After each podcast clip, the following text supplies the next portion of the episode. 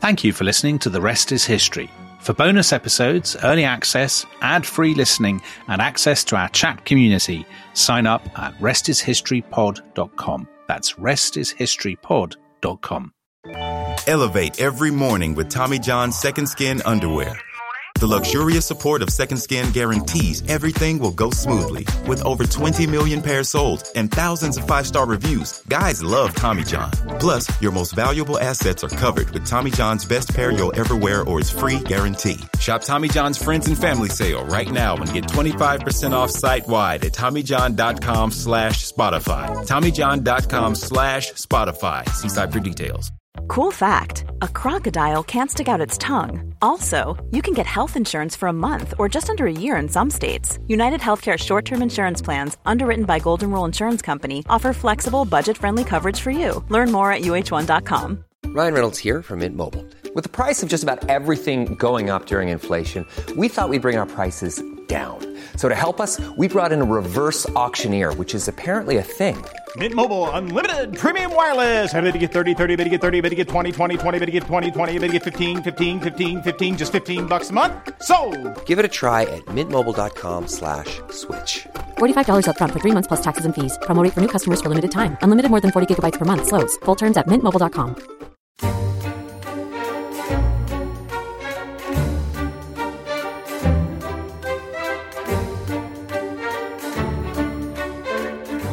Hello, welcome to The Rest is History and our ongoing World Cup epic. Uh, and today we are discussing one of the great titans of World Cup football, Argentina. And Dominic, we, we talked a lot about Argentinian history, didn't we? We did. In the context of uh, Argentina's football pedigree when we did our World Cup episodes. But you have got a kind of slightly left field uh, theme today. Anyway, you explain. So, we have done quite a lot of Argentinian history this year. We did um, four episodes on the Falklands War, and then we did the history of the World Cup, in which obviously Argentina do play an enormous part because they take part in the first final in 1930. And the story of football in Argentina is a fascinating example of kind of nation building and creating an identity. And in a way, there's an element of that in this story as well, because this story is a story about Patagonia and a particular aspect of Patagonian history, Tom. Patagonia, Yeah. the only thing I really know about Patagonia is that it is one of the great places for dinosaurs. It is. So they have Patagotitan, which is, I think, discovered very close to the uh, the area that you're going to be talking about today. I think it, I think, well, there's a place that I'm going to be talking about that has a dinosaur museum. And I was going to bring that up to please you, Tom, because I know you like these things. Oh, thank you, thank you. I th- don't, I, I don't want people to say that I don't think about you when I can write, make the notes for these episodes, because I really do. I'm very touched, very touched. So Patagonia, for people who don't know, it's in the uh, far south of Argentina and indeed of Chile. It's an area of about 400,000 square miles. This vast, I, I want to call it a wasteland, and that seems too harsh. It's a land of steppes and mountains and lakes and fjords. It's twice the size of Spain. So it's roughly the size of Spain and France put together, maybe a little bit smaller. So if you think about the population of Spain and France combined, so you're talking about well over um, 100 million people. Patagonia has a population of only about a million. So it's very, very underpopulated. And Dominic, w- would you describe it as a, a green, misty, mythical landscape? I might actually, I might actually, Tom, a place of bards and, and um, is that where you're angling And for? harps. Yeah, well, you're trying to you're trying to give away where we're going. Are we And going? choirs. Yeah, you're trying to give away where we're Rugby going. teams. So, but originally, when the Spanish arrived in the 16th century, there were people in Patagonia. It wasn't completely unpopulated. There were indigenous peoples who lived as hunter gatherers and they, they traveled around in little sort of dugout canoes in the fjords and, and the rivers and things. Later on, some of them rode horses. So these were groups of indigenous peoples called things like the Tehuelches and the Chonos. And they're pretty much all died out now. And when you say died out, do you mean wiped out? sometimes by violence, some uh, more often by disease, um, or simply, frankly, assimilation. So their distinctiveness has has has faded. Their distinctiveness has been eroded. They're not completely, they haven't completely disappeared, but largely disappeared. There was another group called the Mapuches. They moved south in the 16th century from more northern areas of Chile and Argentina. pushed south by the Spanish. Um, and they're the la- they're actually the largest indigenous group that are there today. So Europeans arrive in Patagonia in the 16th century, most famously Magellan, uh, Ferdinand Magellan, who sails around the world. He lands uh, in August 1520, and it's there that Patagonia gets its name. So one of his um, this chronicler who's kind of traveling with him, who's called Francisco Vázquez, he calls them after a character called Patagon, who is a giant in a kind of one of those very early novels that you get in Spain. Yeah. Sort Yeah. of a Tyrol LeBlanc, that kind of thing. exactly. So it's one of those chivalric novels. And Dominic, it, it's wonderful. So I hadn't realized that it was named after a giant, but that again is perfect, bearing in mind the gigantic size of the dinosaurs that once roamed this landscape. Back on the dinosaurs again. Um, yes, but despite the dinosaurs, Tom, Europeans do not move into Patagonia in large numbers. By the way, if anyone wants to read about Patagonia per se, have you, you must have read this in Patagonia by Bruce Chatwin. Yes. Have you, Tom? Brilliant, brilliant, kind of haunting, beautiful book. One of the great examples of travel literature. I absolutely recommend it. Anyway, Chile and Argentina become independent in the 19th century, and they're kind of competing a little bit for Patagonia. The border is not set. Um, nobody really wants to go and live there, but they want it anyway. So they're sort of bickering about where the border will be. Will it be along the top of the Andes? Or will it be the drainage basins of the rivers? This is very geography. So I don't actually really know what that means. But um, anyway, if this is a crucial question and very important for Chileans and Argentinians, the issue is how can they persuade anyone to go and live there? Because obviously, if you emigrate to Argentina from Spain or from Italy, where most people come from, you don't really want to go and live in Patagonia in the sort of steppes and lakes and fantastic mountains. You know, Gore-Tex hasn't yet been invented. right. So you want to go and live in Buenos Aires and drink Malbec and eat steaks and, Yeah. you know, Dance. and, and invent the tango. Yeah. Right. Talk to the ancestors of Borges. Patagonia is not for you. However, this is where a man enters the story, Tom, called Michael Jones. And would he, could he conceivably be Welsh? He could be Welsh. I swore when I prepared this that I would not, I would not attempt Welsh accents because for an Englishman to do that, even though I do have Welsh blood, Tom, for an Englishman to do that would be a terrible, terrible thing. But I may sometimes slip. And So if, if you hear a, a, a Pakistani gentleman right, exactly. on this podcast, it's Dominic pretending to be Welsh. Because that is the stereotype. When English people attempt a Welsh accent, they end up sounding like they're from Karachi or something. Yes. So Michael Jones is born in 1822. He's a Congregationalist minister, and he has gone down in history as the founder of Wladfa, which means the colony. Now, I should warn you, there are a lot of Welsh in this podcast. And so, again, for the Welsh listeners, there will be a lot of absolutely atrocious. I mean, Welsh is impossible, absolutely impossible to pronounce as an outsider. And I, I don't say that in a sort of, in the spirit of not having attempted. I've actually looked up a lot of these things and made a real effort, but it'll almost certainly be abject. So I apologize for it in advance. Anyway, he is born in, do you want to know where he's born, Tom? Uh, Merthyr Tydfil. No, Llanuwchllyn, Llanuwchllyn in Merioneth, which is in Gwynedd, which is in North Wales. So he's born there in 1822. He's very serious. He's very Welsh. He's very nonconformist. He spent a little time in America and then he comes back to become the minister at uh, in Carmarthenshire. Anyway, he is in Bwlchnewydd. And um, he is a political radical. He's a nonconformist, and he is horrified by something, Tom, which he, he which he has every right to be horrified by. In the 1840s, in Britain, there was a big inquiry into education in Wales, which many of our Welsh listeners will immediately be grinding their, t- gnashing their teeth and, you know, rending their garments. And Dominic, it's possible Yeah. that we will already have discussed this. oh my word! This is what happens when you do things out of order, Tom. Yeah. So we're recording this before we do our episode on Wales. yeah. which I, I suspect that this topic will come up. So we may already have mentioned it, but just in case we haven't, Exactly. Sometimes we've had grief on the rest of this history for not doing enough Welsh history. Now we're doing loads. Yeah. So Welsh is everywhere. All right. So there's a big inquiry into education, and they say don't teach in, in um, Welsh. It's backward. It's rubbish. Teach in English. The historian Kenneth Morgan, Tom, he calls this the Glencoe and Amritsar of Welsh history. Strong words strong words indeed. Yes. because kids in Wales had to, if they spoke Welsh, they were punished. A lot of schools used something called the Welsh not, where they hung something around your neck and it had the letters WN on. So Welsh not. And uh, at the end of the day, that basically that if you spoke Welsh, the Welsh not was put around your neck, and then the next person to speak Welsh was put around his neck. And at the end of the day, the child who had the Welsh not round his neck was beaten.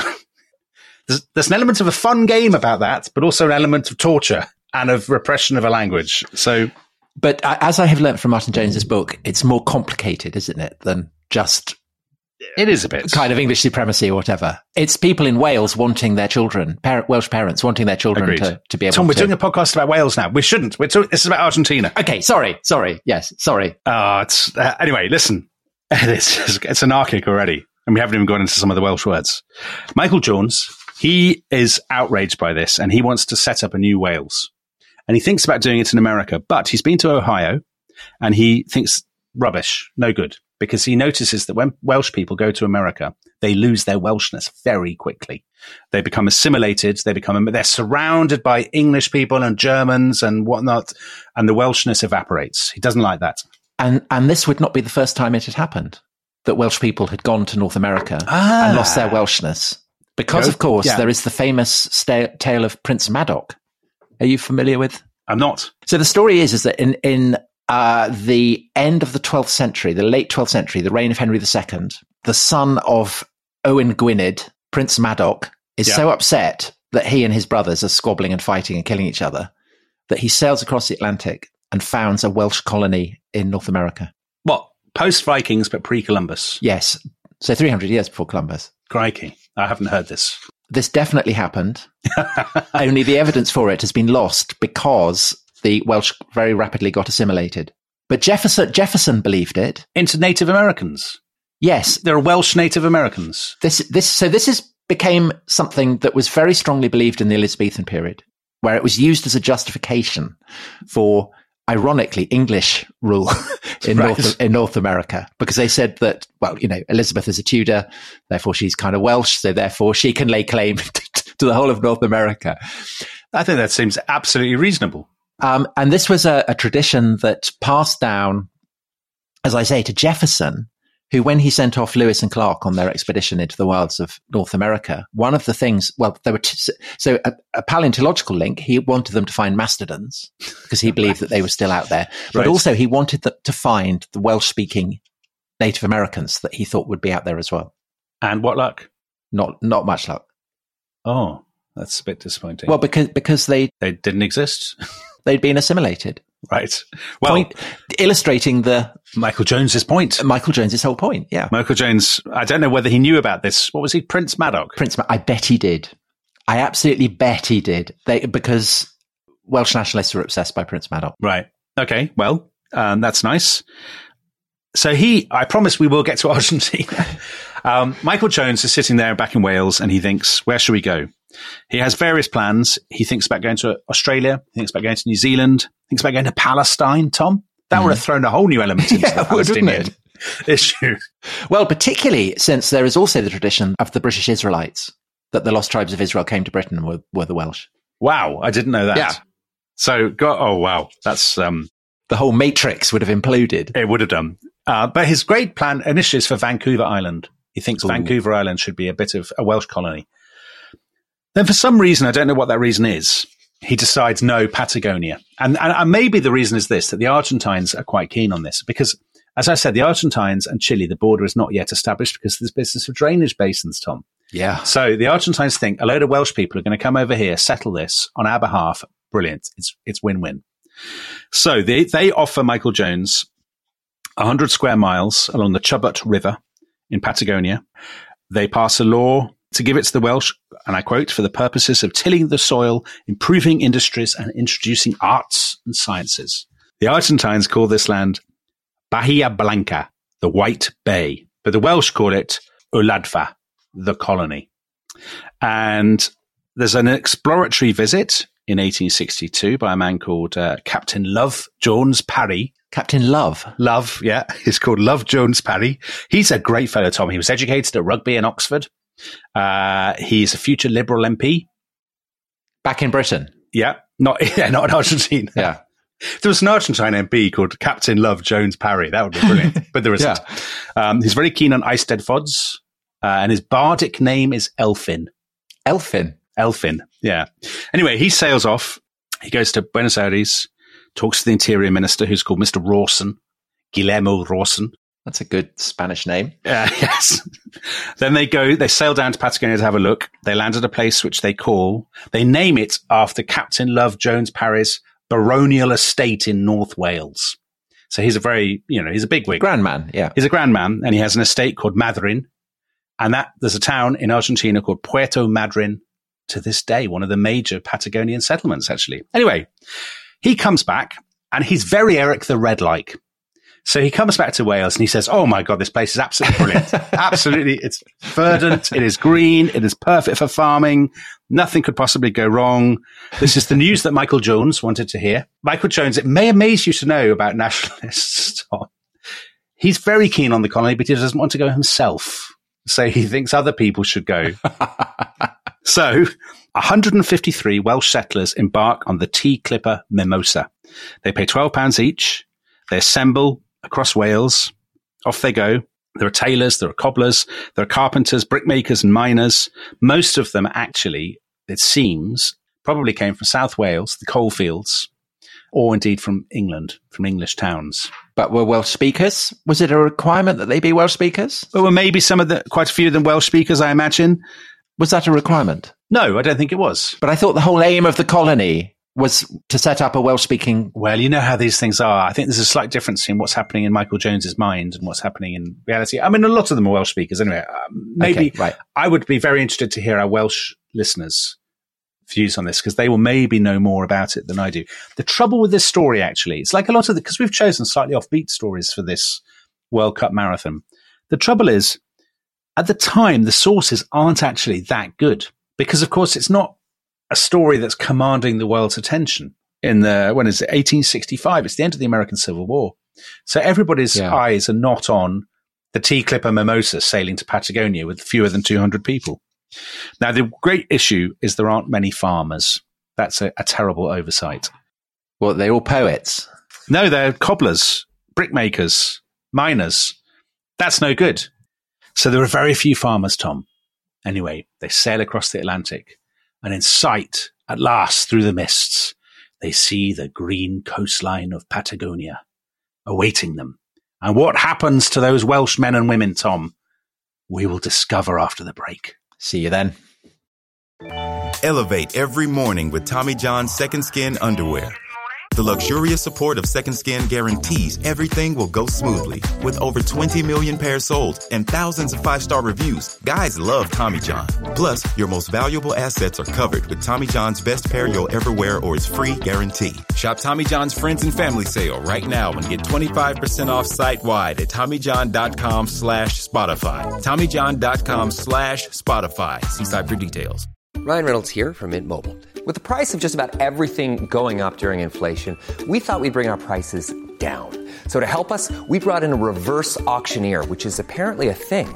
Mint Mobile unlimited premium wireless. Ready to get 30, 30, bit to get 30, bit to get 20, 20, 20, bit to get 20, 20, bit to get 15, 15, 15, 15 just 15 bucks a month. So, Give it a try at mintmobile.com slash switch. $45 upfront for three months plus taxes and fees. Promo rate for new customers for limited time. Unlimited more than 40 gigabytes per month. Slows. Full terms at mintmobile.com. The Hargan women seemed to have it all. We were blessed. My mom was amazing. But detectives would soon discover inside the house there were the bodies of two women. a story of betrayal you would struggle to believe if it wasn't true. I am just praying to God. This is a sick joke. From 48 Hours, this is Blood is Thicker The Hargan Family Killings. Listen to Blood is Thicker The Hargan Family Killings starting May 8th, wherever you get your podcasts. Hi, I'm Daniel, founder of Pretty Litter. Did you know cats tend to hide symptoms of sickness and pain? I learned this the hard way after losing my cat, Gingy. So I created Pretty Litter, a health monitoring litter that helps detect early signs of illness by changing colors, saving you money and potentially your cat's life. Pretty Litter is veterinarian developed, and it's the easiest way to keep tabs on your fur baby's health right at home. Go to prettylitter.com and use code SPOTIFY for 20% off your first order and a free cat toy. Terms and conditions apply. See site for details.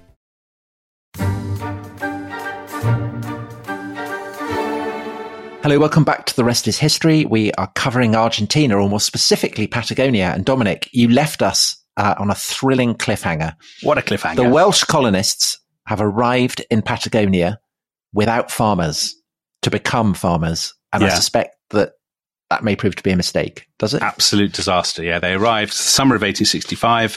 For us, the winter of 1865 in Argentina, they arrive, and I imagine I said before it was a little bit like Eric the Red overselling Greenland. They get off the ship and they say, "Oh," or, or they're Welsh. They say, "Oh," and they uh, they are very. Dis- they've been on the ship for two months, Tom. So it's um it's the late it's the late winter, I suppose. They don't have much food. They've run out of water and they just think, "Oh, geez, this is this is not what we were sold." It's incredibly cold.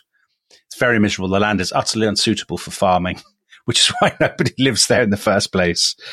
They actually have to live in caves at first. But that's quite that's quite druidical, isn't it? Very druidical, I suppose, but that's not really what they're encouraging. I have a sense that Michael Jones back in Wales would very much welcome the cave dwelling, but the cobblers, miners, and so on are thinking it'll be a bit more like Australia.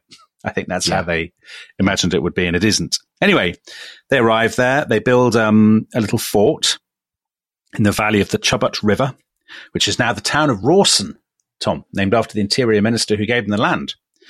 Uh, they built a fort. The fort was washed away by a flood. So Oh, that was very unfortunate. Some of them died. Um, some of the children died. Again, very unfortunate. One nice bit of, so one of the odd things about this series is it has, unusually for the rest of its history, people behaving quite well. They get on quite well with the local indigenous people, the Tehuelche, who show them how to hunt. They show them how to hunt things called guanacos. Do you know what they are? No. They're a kind of llama. So it's a bit it's a bit like the Mayflower. It is a bit like the Mayflower. Yeah. Do they have kind of Thanksgiving where they eat a llama? Yeah, some bara brith. Um, llama and leeks. Exactly. No, they don't, or not that I know of. So the Welsh, they, they make friends with the indigenous people over time. They establish Argentina's first irrigation system, Tom. Very impressive. Do they? And they actually start to grow wheat. So they, they are making sort of inroads. And so how much of a feat is that? I think it's a great feat. It's a great feat. Argentina's most fertile wheatlands, I read in an article about Patagonia. right. So, I mean, I'm not an expert on wheat, Tom, or on farming, so don't probe too deeply. I suspected that would be the case. Okay, well, let's carry on. So lots of wheat, and that's, good. wheat. That's all good. More people come 10 years later. So there's a, there's a depression in Wales. Well, that's good, isn't it? I mean, that's a measure of how well it must be doing. So 500 people come, about 20 people, 20 to 30 people come from New York, would you believe, to come and join them. So they're advertising. God, that must be quite a contrast. Well, New York to Patagonia. Yeah. Yeah. Gilded Age New York, the world of Henry James. Yeah. And uh, Isabel Archer or whatever. That's Portraits of a Lady, isn't it? But anyway, the world of all that. And um, growing wheat. And they're growing wheat in Patagonia with, with some Welsh nationalists. Methodists. Yeah. Great. Brilliant. And presumably they're building chapels and They're building chapels. They have their own newspapers.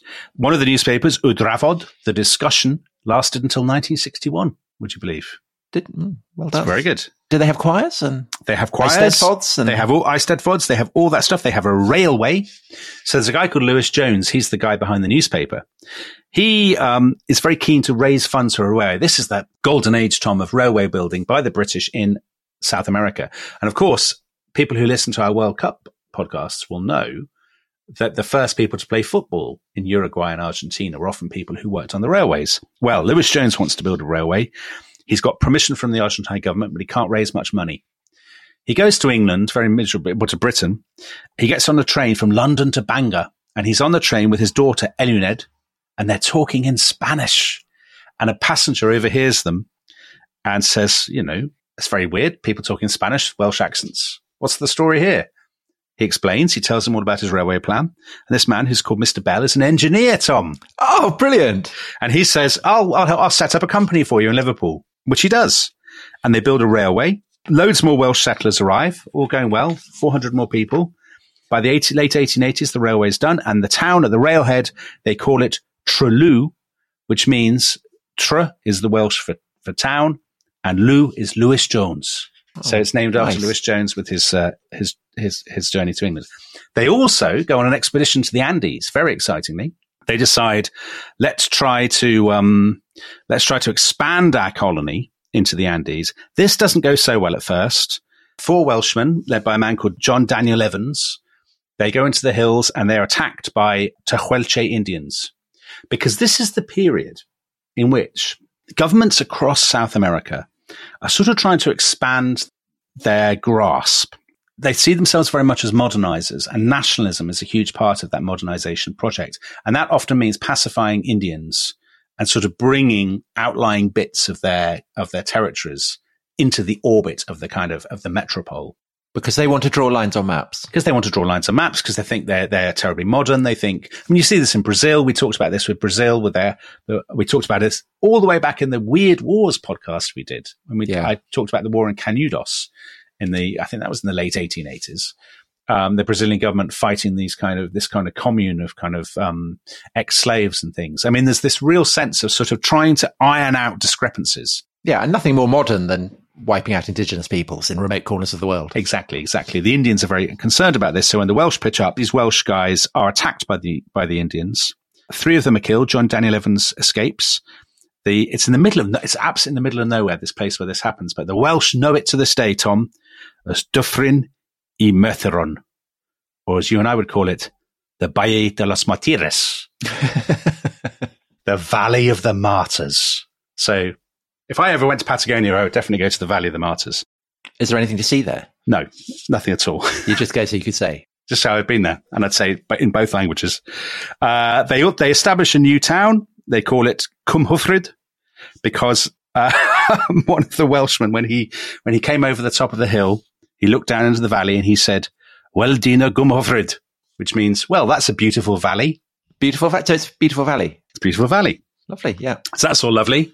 And actually, the, this Welsh expansion is very good for the Argentines because they have finally in 1902 the issue about who where the line in Patagonia is going to be drawn is decided, and they and the Chileans decide that the British will arbitrate for them and where the line is, is drawn.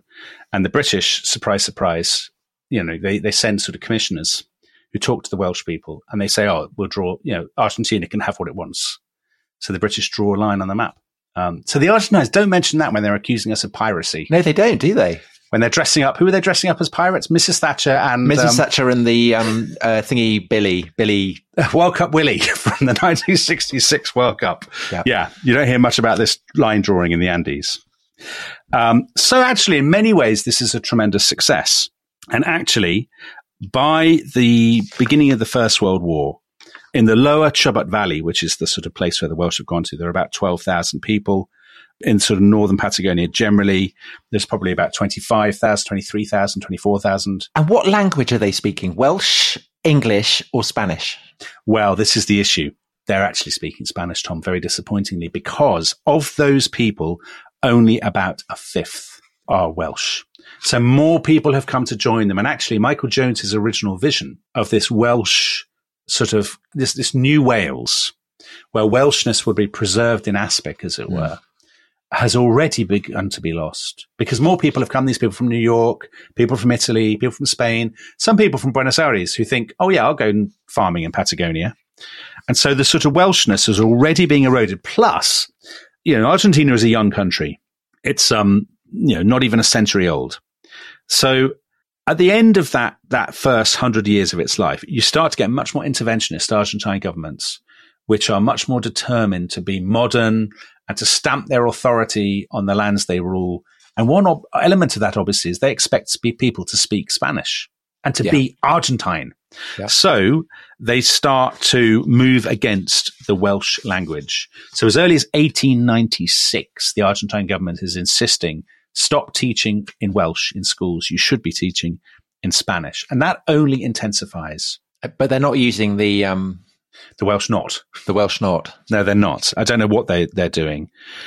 I mean, what happens, what you see basically after about, after, let's say the beginning of the First World War is I mean, a couple of things. One, people have now completely stopped coming from Wales. So there were quite small numbers anyway. I mean, actually, some historians, some Welsh historians say if you add it all up, it's, you're only talking about 4,000, 5,000 people who ever actually went from Wales. It was never a big mass phenomenon.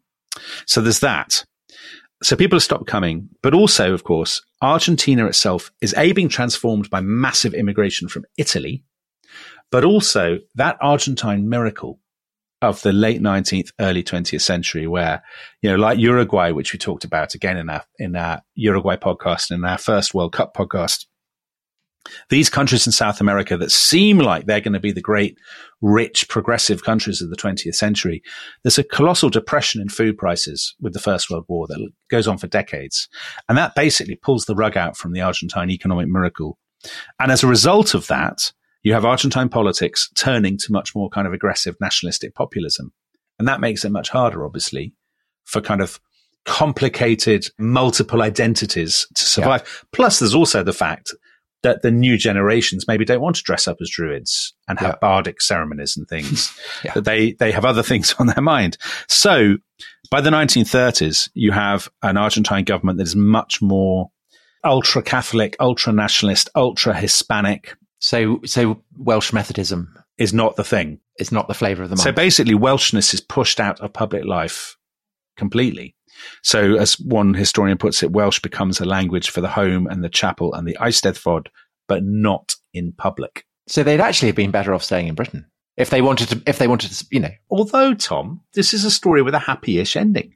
Oh, good. Okay. Because you know you've got a few thousand people. Really, we're talking about. We'll come to the figures now at the end of the podcast, and they're still there, and there are still their sort of their their chapels and their windmills and their tea houses, often because of the, the harshness of the weather and stuff, you know, corrugated iron roofs and things like that. But in 1965, they have their centenary. And that's when you see the first little upsurge of interest from Britain. Because basically in Britain, everyone's completely forgotten they ever existed. You get a little upsurge of interest in Britain. People, you know, sort of, they're a curiosity now. They're obviously not a threat to Argentine identity. They're just a curiosity. So you get people visiting. And then a real boost to them, I would say. I'd be interested to know what Welsh historians, specialists think about this, but it seems obvious to me looking at the looking through the stories. It seems obvious to me that a huge boost for them was the devolution to Wales in the 1990s. Because then that really sort of yes, boosts a sense of Welshness and Welsh politicians and first ministers going out to celebrate. This is exactly what happened. So yep. in 2001, the Welsh arch druid visited Patagonia. And the Welsh devolved government sends teachers to Patagonia to teach the Welsh language, which is really embattled. And then you start getting, so the BBC sent a report, it did a lovely report in 2001. Male choirs, the cheering of the winning bard, the dance of the flower maidens, the hushed conversations in the Welsh language.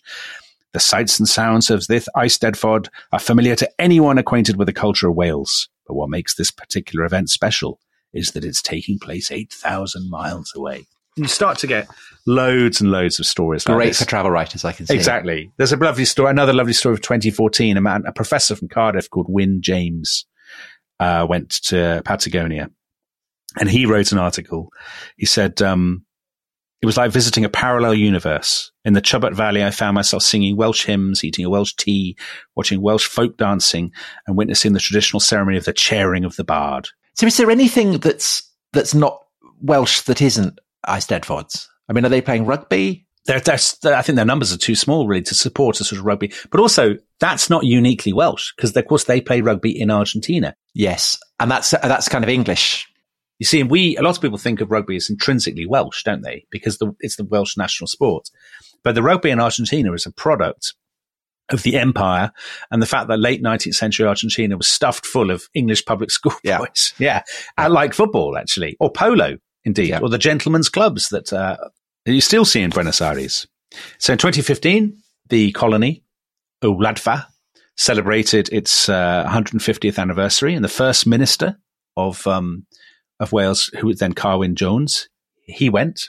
I can't say the word Jones without slightly slipping into that kind of Karachi accent. Well, this is what comes of growing up in Shropshire, isn't it? It is, you see. It is, yeah. because Wales is very close. Where, yeah. but, but, but of course, there is You're also. cowering behind Offa's Dyke. There's the residual fear, Tom. It never goes yes. away. They could strike at any moment. That's why it's important to build more castles. That's the, uh, that's, I think most people in Shropshire will, will agree with that. Sensible policies for a happier Shropshire. yes. However, what's really interesting um, is that in the last couple of years, there were the first stirrings. I think they're still very much a minority um, taste of people thinking that it's time to decolonize the narrative of uh, Welsh Patagonia. Right. On the Nation Cymru website, Tom, you'll find an article. It will amaze you to hear that this comes from academia. Um, mm-hmm. Dr. Ian Johnson, he says the Welsh people should confront the responsibility that the colonists arrived in an unfamiliar country and settled lands that were morally not theirs to settle. Yeah. The Welsh were settler colonists. They benefited from the support of the Argentine state and the inherent power dynamics of the relationship with the indigenous population. So, you know, maybe it's time Michael Jones must fall, Tom. Yeah. Evidently. I don't think that's a campaign that's going to get very far, quite frankly. And actually, if you want to read about that, I mean, a very elliptical way, a very strange appearance of Patagonia in Welsh culture are the series of books um, by a man called Malcolm Pryce. Have you ever read these books, Tom? They're novels. No. Uh, you're not a great novel reader. You you read so much non-fiction, an intimidating amount of non-fiction that you don't have time to read novels. I love a Dickens. Yeah, Dickens is your go-to, but not Malcolm Pryce. No. Have you read Malcolm Pryce? I don't know. Maybe. what did he write? He wrote Last Tango in Aberystwyth, No. Aberystwyth, Mon Amour, The Day No. Aberystwyth Stood Still, No. Is it about Aberystwyth? From Aberystwyth with Love. he wrote a whole series of books. There, A Tale of Two Aberystwyths? Oliver Aberystwyth? no, because it's Welsh noir. That's what he does. He writes Welsh Okay. noir. I heartily recommend these books. They're very, very funny. Okay. Um, but they're set in a parallel Wales, uh, in which the Patagonian settlement turned into a much bigger deal uh, than it did in reality. So the whole, e- each of the books is overshadowed, Tom, by the tragedy of the Patagonian War, or the Welsh Vietnam, as he calls it. oh, I must read it. That's brilliant. so um, if you dig through the books, you have to sort of piece together the history. A war broke out in 1960 between the colonists and Spanish speaking rebels, and thousands of young men volunteered from Wales to join the Welsh Foreign Legion. And they sailed across the Atlantic to help their Welsh brethren in Patagonia. And the war has left a terrible scar on the Welsh psyche in these stories.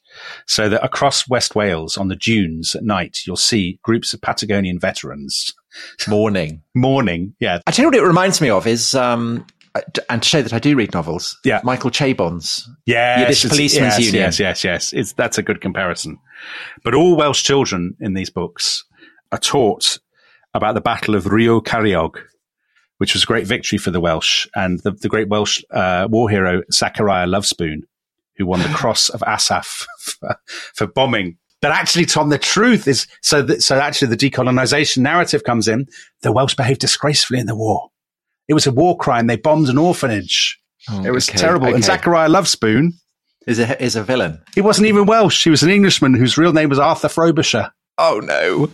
Oh, you're ruining it for me. Oh, what a twist. I've given it away. No, no, no, but the, the books are great.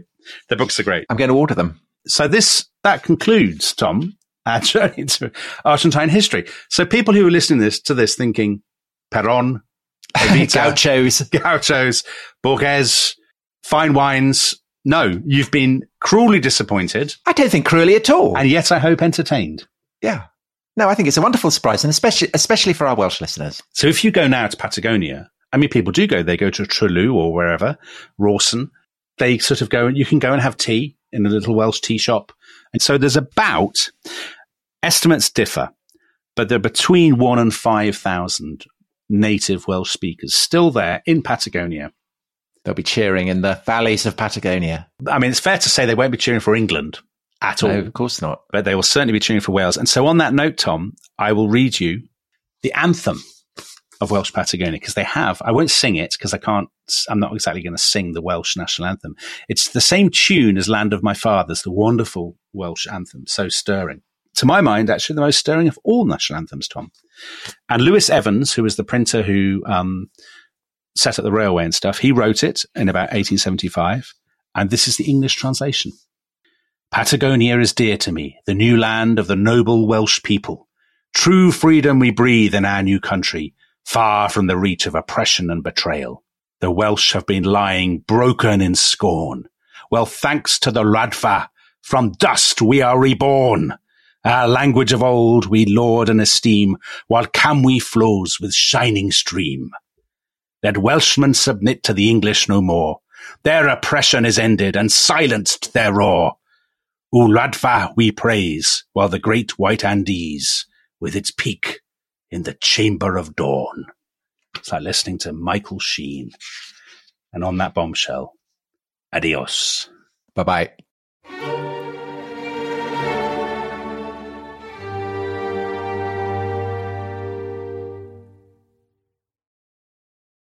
Thanks for listening to The Rest is History. For bonus episodes, early access, ad free listening, and access to our chat community, please sign up at restishistorypod.com. That's restishistorypod.com.